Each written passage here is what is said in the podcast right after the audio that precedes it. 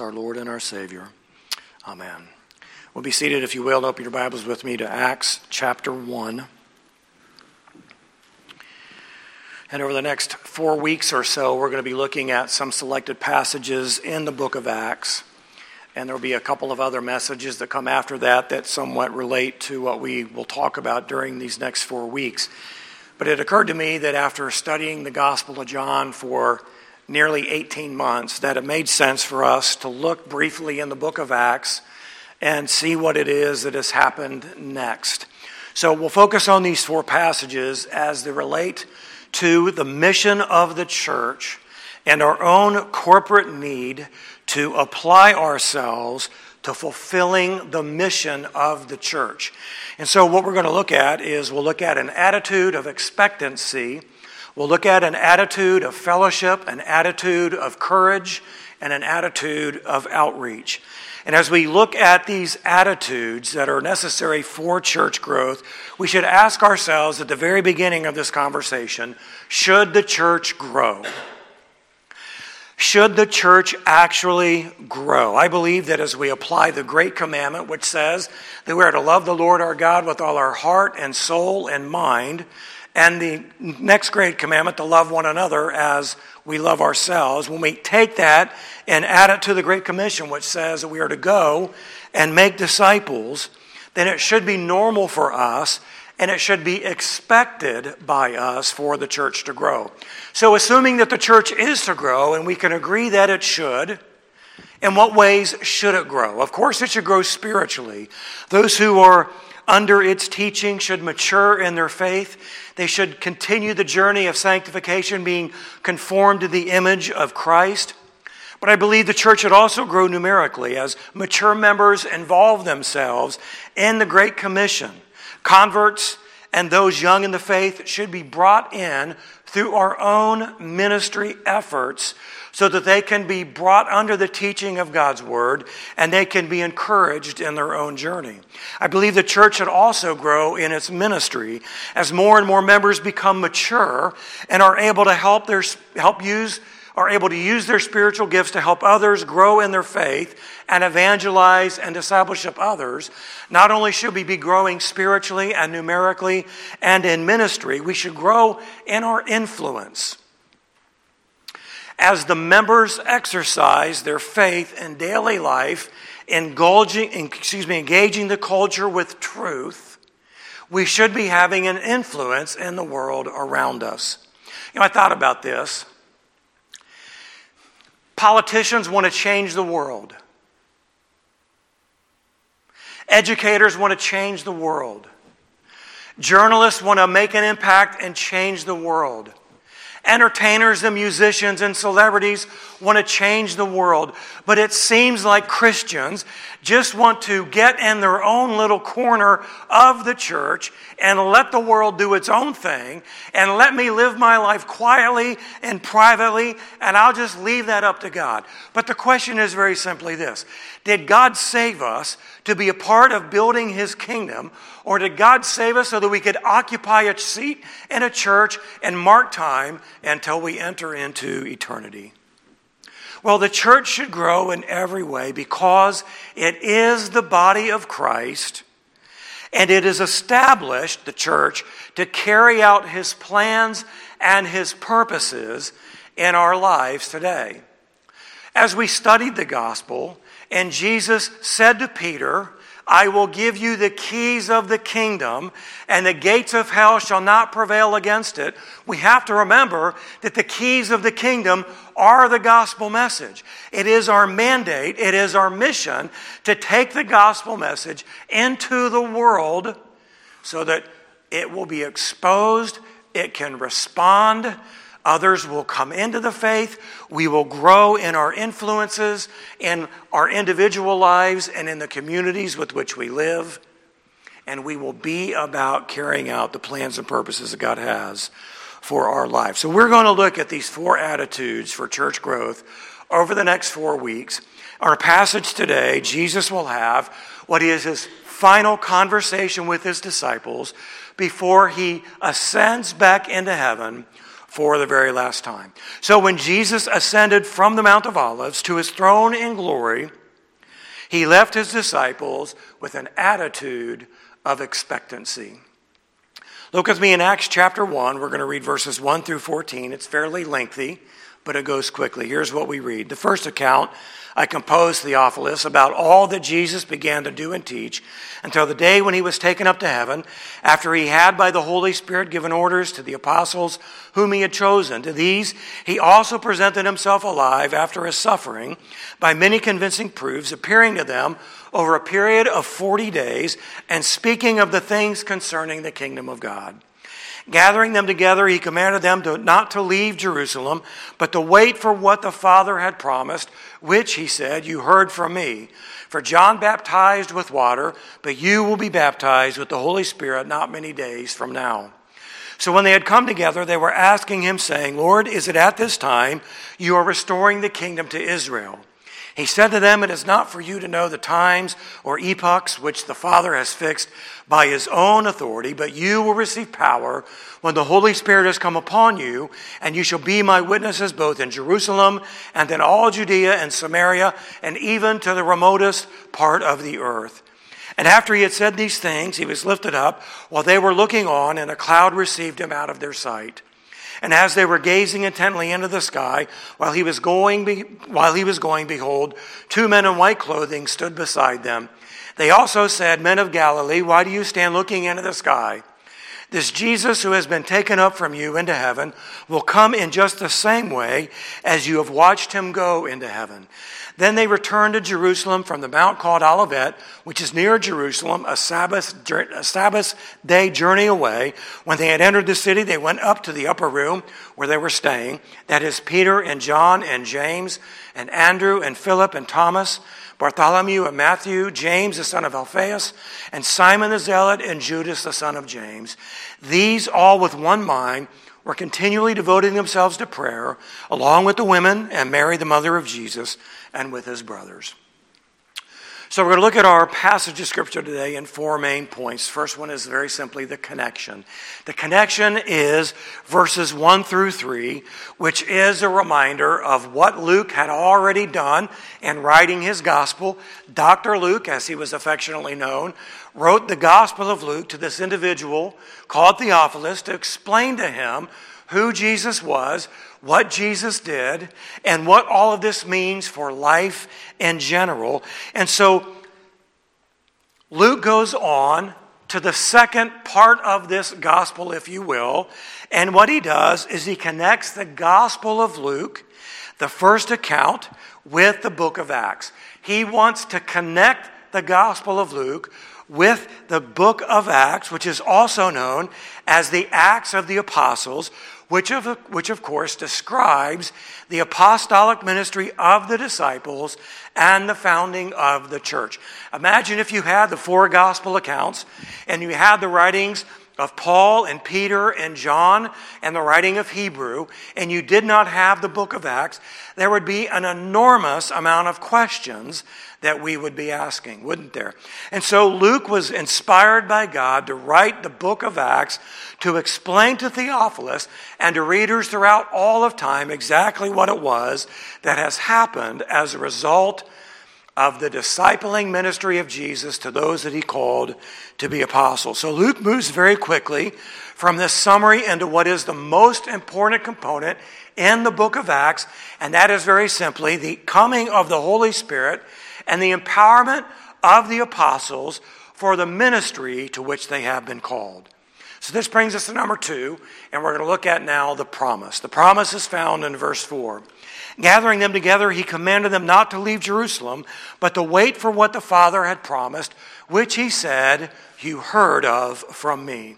So, this promise that Jesus is going to give to them is in the form of a command, and that command is to wait.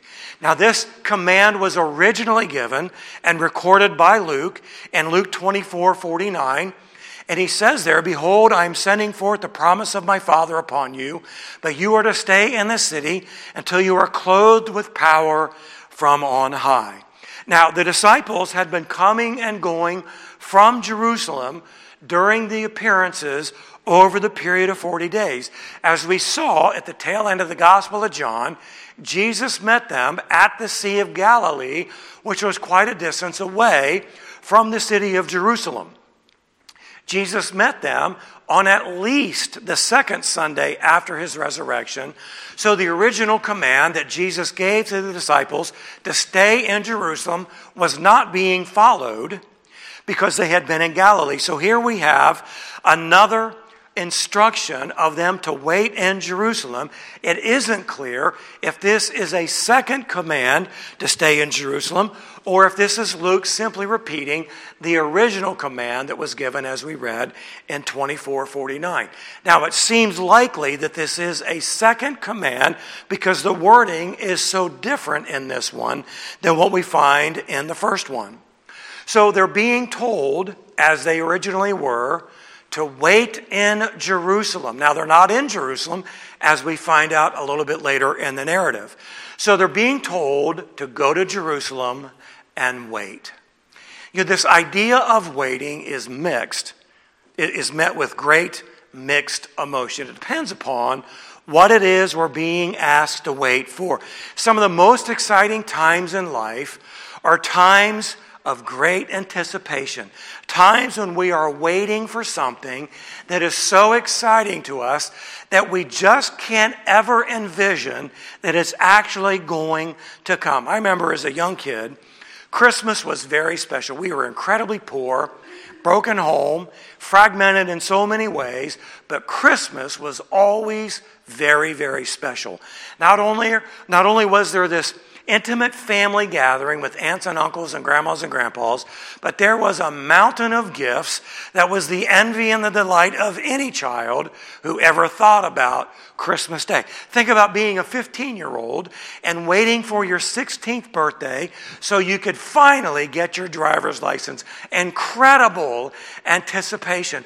What about thinking about getting married and having kids and getting out of college and having a family and buying your first home?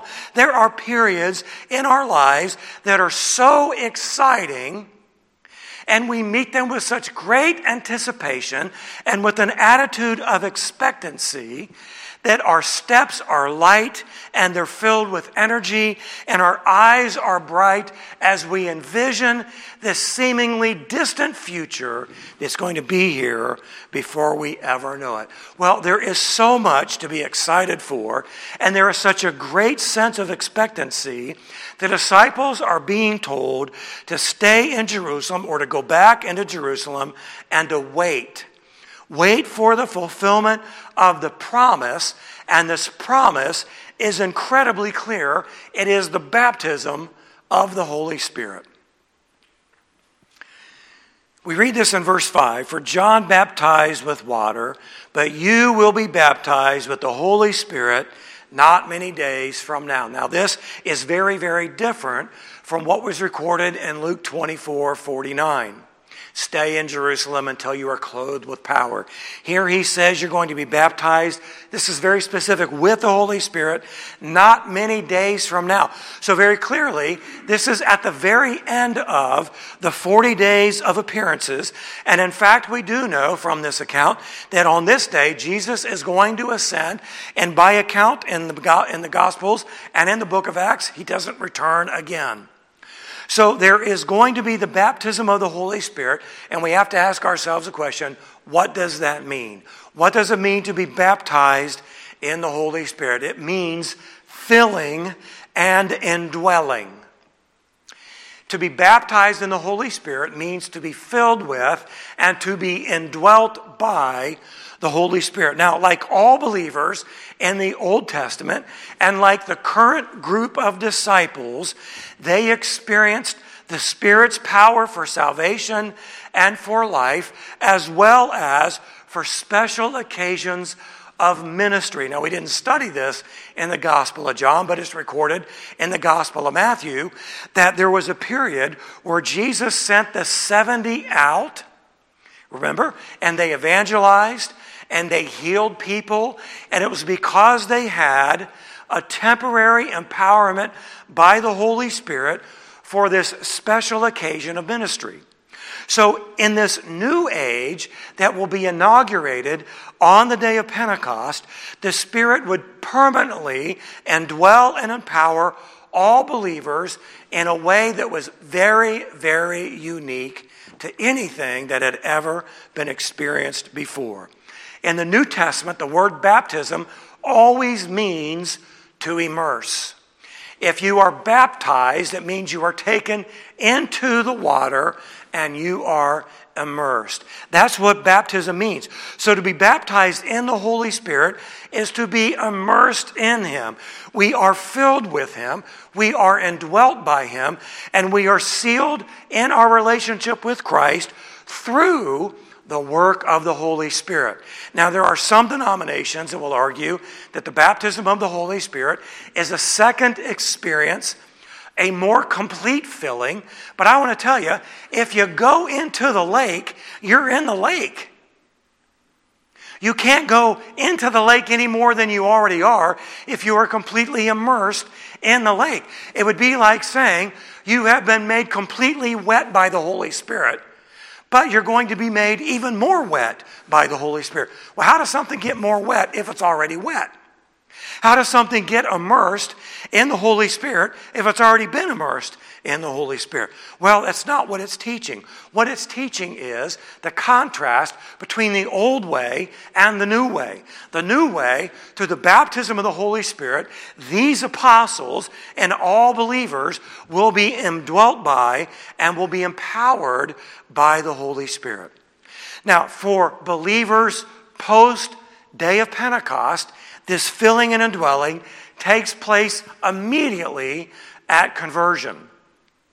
For the disciples who were already saved, and Jesus said, You are already clean, as we studied in the Gospel of John, they are going to have this outpouring of the Holy Spirit, which is delayed from their conversion experience. And this outpouring is going to come on the day of Pentecost. The first outpouring of the Holy Spirit was unique since it was intentionally delayed by the Father. Jesus has told them to go to Jerusalem and to wait for the baptism of the Holy Spirit that will come in just a few days. So if this is the 40th day, the day of Pentecost comes on the next Sabbath which is not many days away. So Jesus has left them in an attitude of expectancy. We can see that expectancy verbalized here in verse 6. So when they had come together, they were asking him, saying, Lord, is it at this time you are restoring the kingdom to Israel? How many times have we heard that? How many times have they thought that? How many times have they assumed that this is what Jesus has come to do? They have not fully understood what the promise of the Holy Spirit means for them. They thought it might bring the restoration of the kingdom of Israel. This is what they thought all along that the Messiah was going to do. Jesus was heralded into Jerusalem at the triumphal entry because his followers believed that he was going to initiate the restoration of the kingdom of Israel at that time. Many, many times throughout Jesus' ministry, this is exactly what they thought was going to happen. They had experienced the fullness of his ministry, all that he taught, all the miracles he performed. They witnessed his death and burial. They were witnesses of his bodily resurrection, so, what possibly could be next? Well, Jesus addresses their concern about their expectation of his restoring the kingdom of Israel. And he says to them in verse 7 It is not for you to know the times or epochs which the Father has fixed by his own authority. Now, what is interesting here is that Jesus does not deny a physical kingdom. He does not say, well, you're mistaken, there isn't ever going to be a physical kingdom. He says it's not for you to know the eras, that's what time and epochs means, the era that God has fixed by his own authority, that the kingdom of Israel is going to be restored, is going to be restored. So if the disciples don't know when the physical kingdom is going to be restored, then we aren't going to know that either. That isn't to be our concern, and that is exactly why Jesus said what he said. We can imply that there is going to be the physical kingdom but that's not what the coming of the Holy Spirit is all about. It's not the physical kingdom, but it is the power of God that is going to come upon you in just a few days. Verse 8a But you will receive power when the Holy Spirit has come upon you. It is power to do the work that God has called us to do, it is power to use our spiritual gifts in service to Him. It's power to overcome the presence of sin and the bondage of sin in our life. It is the power of God to be His witnesses. This is the primary purpose of the coming of the Spirit of God upon all believers. Our immersion, our indwelling, our infilling has a tremendous number of personal benefits to us but its primary purpose is to be his witnesses. This is what they will be empowered to do. And this is what the book of Acts records for us is exactly how they were empowered by him to be his witnesses. And this original group of believers turned the world upside down by the power of God. It wasn't because they were shrewd or because they were persuasive. It wasn't because they were popular. It was for no other reason except the power of God had come upon them in such a way that it totally changed the world. Notice what it says here in the second part of verse A. And you shall be my witnesses, both in Jerusalem and in all Judea and Samaria, and even to the remotest part of the earth. It is the power to fulfill the Great Commission to make disciples in all the world exactly as Jesus had told them to do go and make disciples into all of the world. This is exactly what the coming of the Holy Spirit is going to empower them to do. Notice what Jesus says here. He says, You shall be my witnesses. We should circle or underline or highlight that word because it means we are going to be his witnesses. It doesn't mean that we might be, doesn't mean that we could be, or that we should be, or that you can be if you want to. It means you are to be my witnesses. This is a very specific purpose of the outpouring of the Holy Spirit. Now, what we ought to also note in this description is where they are going to be his witnesses. In Jerusalem, where they were basically stationed, in Judea, the region or the state, if you will, that they lived in, Samaria, the group of people that they actually detested, and to the remotest parts of the earth which is all Gentile, by the way. And by the way, they hated them too. You are empowered to go into all of the world, yes, those very places that you hate, and you are to be my witnesses to those people that you despise, because this is why I've called you to this ministry. And 2,000 years later, this is why I saved you and made you a part of my body.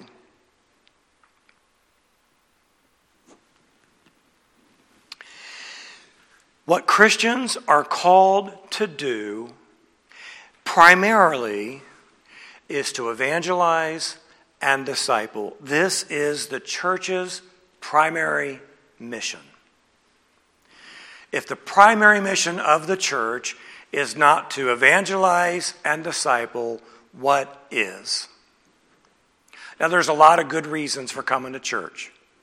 We hear something that perhaps inspires us or expands our knowledge or we sing some of our favorite songs and we feel good about that, or we get to see people that we have something in, in, common with, and we don't have a lot of that in the world or our workplace or in the community with which we live. So there's fellowship, there's all kinds of good reasons for us to come to church, and there's all kinds of secondary benefits of being a part of a church and why a church exists.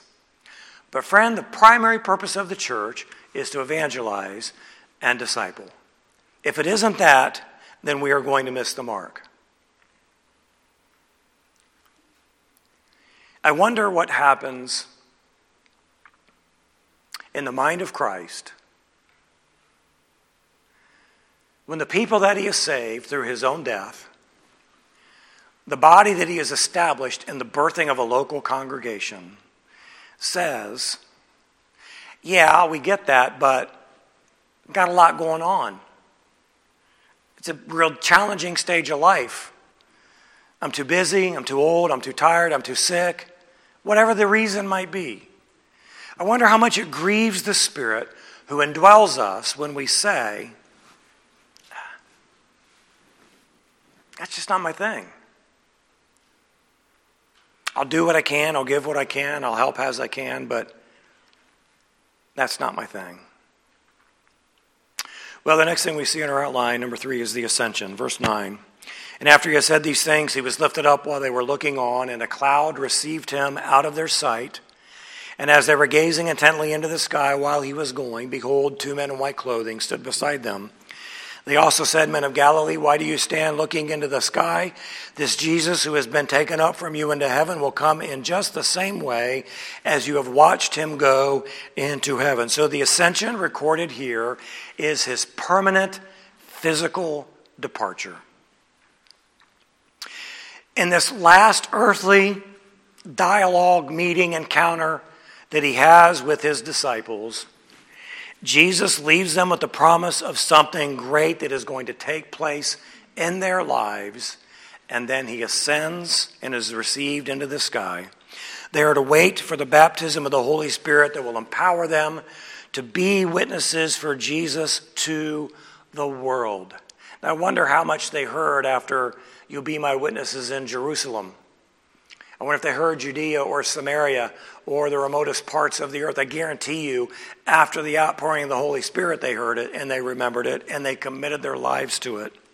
I'm not sure what they really understood, what it meant that they would be baptized in the Holy Spirit, but I'm sure they were pretty excited about what Jesus has just said to them. He's going to come back in the same way that he left. And it's important to know that Jesus didn't tell them to wait for my return. He told them to wait for the empowerment of the Holy Spirit so they could be his witnesses to the world. The last thing they heard him say before he disappeared in their very, in their very eyes, you shall be my witnesses.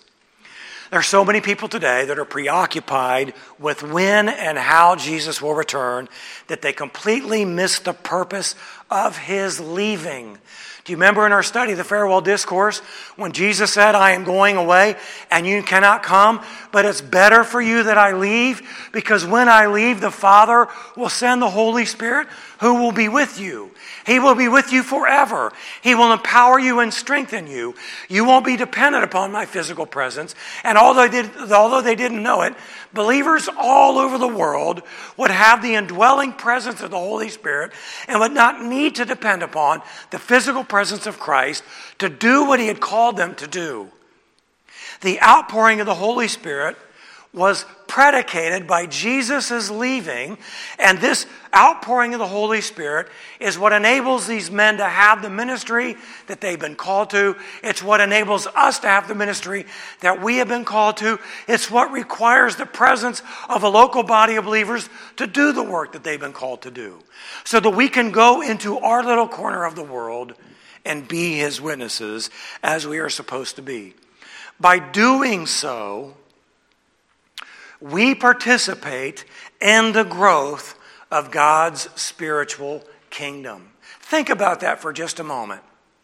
God's kingdom is immense. It's beyond our ability to even begin to comprehend. Its size, its distance, its beauty, its activity. We can only marvel at what God's kingdom is going to be like. And you and I have been given a privilege to be a part of building that kingdom. I want to build a business. I want to build a family. I want to build a name. Okay? How about being a part of building something that is eternal in God's kingdom? Well, you know, that's not my thing. Bad stage of life, busy, sick, tired, old, whatever it might be. Number four in our outline, the preparation.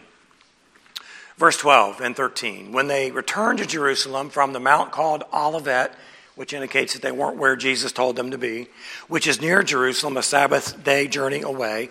When they had entered the city, they went up to the upper room where they were staying. That is, Peter and John and James and Andrew, Philip and Thomas, Bartholomew and Matthew, James the son of Alphaeus, and Simon the zealot, and Judas the son of James. Verse 14. These all with one mind were continually devoting themselves to prayer along with the women and Mary, the mother of Jesus, and with his brothers. Now, very, very quickly, this is the last time Mary, the mother of Jesus, is mentioned anywhere in the Bible.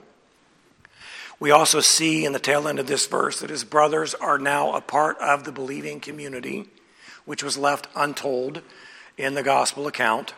So they weren't back in Jerusalem, they're at Mount Olivet and now they are going back and they've gathered in the upper room, and most speculate that this is the same room as the Last Supper. It is probably also the same room where Jesus entered through the closed door and made his first appearance to the group of disciples. So they have gone back to this familiar upper room, but their preparation wasn't just to go to Jerusalem and wait to sit on their thumbs or to go fishing or just to go occupy yourselves. What did they do? They didn't just go and sit and wait, they went and prayed. They weren't praying for the coming of the Holy Spirit. That was already promised to them. They were simply praying. I would imagine that it was a prayer of great expectancy at whatever this coming of the Holy Spirit was going to mean for me personally and for us as a group and for all that you have told us and taught us over these three years. Think about it. They've just seen the physical presence of Jesus vanish, never to come back again. And this is the only way they now have to communicate with God. They can't go down the street, they can't wait for him to come into the room. He's gone. And here they are communicating with him. The risen Christ is no longer with them. Perhaps they're praying that he would return very, very soon, or perhaps they're praying for wisdom and guidance and direction. We don't know what it was they were praying about, but they were praying, and look at the description that we have. They were of one mind, which means they were united. I would doubt very, very seriously if there was any conversation about who would hold what role in the kingdom. I doubt there was expressed concern about what was going to happen to Peter, what was going to happen to John, what was going to happen to the rest of the group. They were of one mind, they were united. And whatever that meant, they were praying about the same things. They were praying for the same reasons. And I would assume that they had the sense, the, the same great sense of expectancy that was going to come from their time of praying. They were continually devoting themselves, mean, meaning they were committed. They were committed to being together in prayer. This is what it was all about. You know, we think about prayer. And sadly, for many, prayer is relegated to what happens before a meal. Good God, good meat, Thank you so much. Let's eat. No real recollection of who he is or what he's done. In fact, I read this years ago. I don't know how accurate it is, but it said that statistically, the average Christian prays less than three minutes a day. And if you remove the prayer that is said around a meal, it dwindles down to about a minute and a half. Is it any wonder why the church today isn't committed to the mission of the church? because we're not a people of prayer. Whatever was God, whatever God was going to do, they were going to be prepared, and they were going to be prepared through prayer. Prayer is where we expectantly communicate what we believe God is going to do. It's where we claim his promises. It's where we submit ourselves to his purposes. It's where we ask for his strength in carrying it out. It's where we thank him and express our love for him for his faithfulness, for his goodness, for his forgiveness, and for this great gift of salvation that he has given to me through no doing of my own. Our prayers shouldn't be relegated to God. Please help me get through this day, but God, help me serve you this day. Help me live according to your plans and your purposes, no matter how hard or bad or frustrating our day or our week or our month might be. We need to pray that we would be a part of building God's purposes in this world. Want you to do something for me. I want you to turn your bulletin over on the back. And in that left hand column, there is a listing of biblical commitments that our church has adopted from its very founding. Would you look what it says? A couple of items down. It says prayer, both personal and as a body, as an expression of dependence on God. Let me ask you this question To what degree are we united in and devoted to prayer individually and corporately? When do we gather together and pray together about the mission and the purpose and the influence of our church? It's whatever takes place in our corporate worship service, right? And in the prayer that is prayed, how much of that is intentionally devoted to our carrying out the Great Commission, to our utilizing our spiritual gifts, to our being a part of building God's eternal kingdom? See, folks, I believe that we need to establish a formal, organized prayer ministry that will position our church to be prepared for what God wants to do through Grace Fellowship Church and how He wants to use each of us in this mission. I believe that we, that, that as we are united in and committed to prayer as a church, we will be able to wait with great expectancy on what the Lord wants to do. But the question is this What do we personally expect God to do through us? What do you expect God to do through you? Anything at all? Are we living day by day expecting the Holy Spirit to make a difference in our lives and in His kingdom? Do we expect Him to open the Word of God to us? Do we expect Him to counsel us, to lead us, to guide us? Do we expect Him to lead us into Christian growth? What do we expect God to do in our community and the lives of people not here through the ministries of Grace Fellowship Church? Do we expect anything at all? Or are we simply marking time consumed with and preoccupied by our, by our own problems and priorities? Our salvation, our being immersed in the Holy Spirit, has a purpose in mind, and it should be the fulfillment of the spiritual kingdom of God in our little corner of the world through the church that we attend and support and invest ourselves in. We've already been given the Holy Spirit to empower us to live victoriously and to be useful to Him in the building of His kingdom. The question comes down to this Do we want to be used? Do we want to be involved? Are we willing to be united in desire and purpose and ministry? Or are we going to say, I'm too busy, I'm just a bad stage of life, sounds real good, but that's not my thing? I want you to do this. Look around this room. Is there a valid reason why this room should not be full? Because the people of God who have been redeemed by God are so overjoyed with the good God that we know that we just can't not tell somebody about it.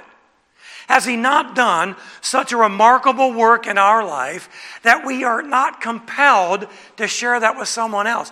Do we not know anybody who would be benefited by knowing something about this God that we claim to be so good and so loving and so faithful and so merciful?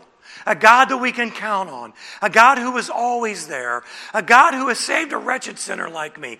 Do we not know anybody that would benefit from knowing that information?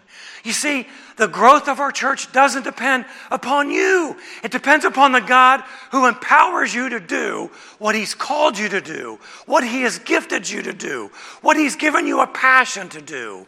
But when we don't hold this salvation in the front of our mind and of our eyes, our lives get preoccupied with something completely different. We ought to have such a great expectancy of a work that God will do that can only be explained by Him that we just burst at the seams, praying and hoping that we'll be able to see that.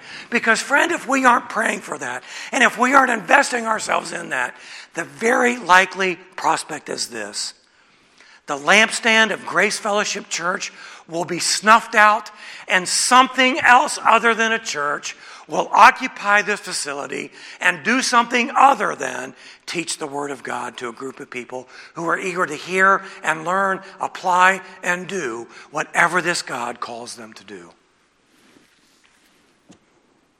Will we be involved? Are we willing to do what it takes? Are we willing to trust in a God of the impossible? Or will we listen to the enemy that says, I'm too small, I'm too weak, I'm too frail, I'm too uneducated, I'm too busy, I just don't think God can do anything through me? Well, my friend, I want you to go back and remind yourself of the people in the Bible that God chose to do incredible things through. Who was Paul? Paul was a highly educated, murderous Pharisee who was responsible for the conversion of millions and millions of people. Who is Peter? Peter's just an uneducated fisherman who turns Jerusalem on its heels, doing what God has called him to do. It doesn't matter how young you are, how inexperienced you are, how unqualified you think you might be. I promise you this if you want to be used by God to be a part of building His kingdom, he is going to do it. Do you want it? Do we need it? Do we truly believe that God will do it? This is why we continually remind ourselves that we are a people of little faith who are challenged by such an overwhelming presence of sin and an enemy that will use anything and everything he can to stop us from doing what God has called us to do. We need to put on the armor of God. We need to strap our boots on tight. And we need to be able to say, I'm going to stand and I'm going to do what God has called me to do. And I'm going to believe that the gates of hell will not prevail against it. Would you pray with me? Father, how we need a fresh work of your Spirit in us, all of us. There's no exception. Father, I pray that with whatever we know and celebrate about your goodness and your faithfulness and our understanding of who you are and what it is you've called us to do, that through the work of your Spirit, you would multiply that exponentially in our heart and in our spirit. God, I pray that you would birth within each and every one of us an unquenchable desire to be a part of building your kingdom through this church. Not just for the sake of our own legacy not just so this church will continue to be a presence in our little corner of the world, but so that we would be faithful to the commission that you've given each and every one of us and that you have birthed this church to complete, and that is to evangelize and to disciple. Because you are a gracious, loving, merciful God that this lost and dying and hellbound world needs to know. God, I thank you that we have so much to give you thanks for. There's so many there's so many things that our hearts overflow with in gratitude towards you. And I pray that through the difficult days and the challenging periods of life, that our love for you, our praise of you, our worship of you, our desire to serve you would never be diminished by what's going on around us. God, would you do in and through us the impossible so that we would be able to give you glory for allowing us to be a part of building your eternal kingdom? We pray these things in Jesus' name. Amen. Let's stand, let's sing.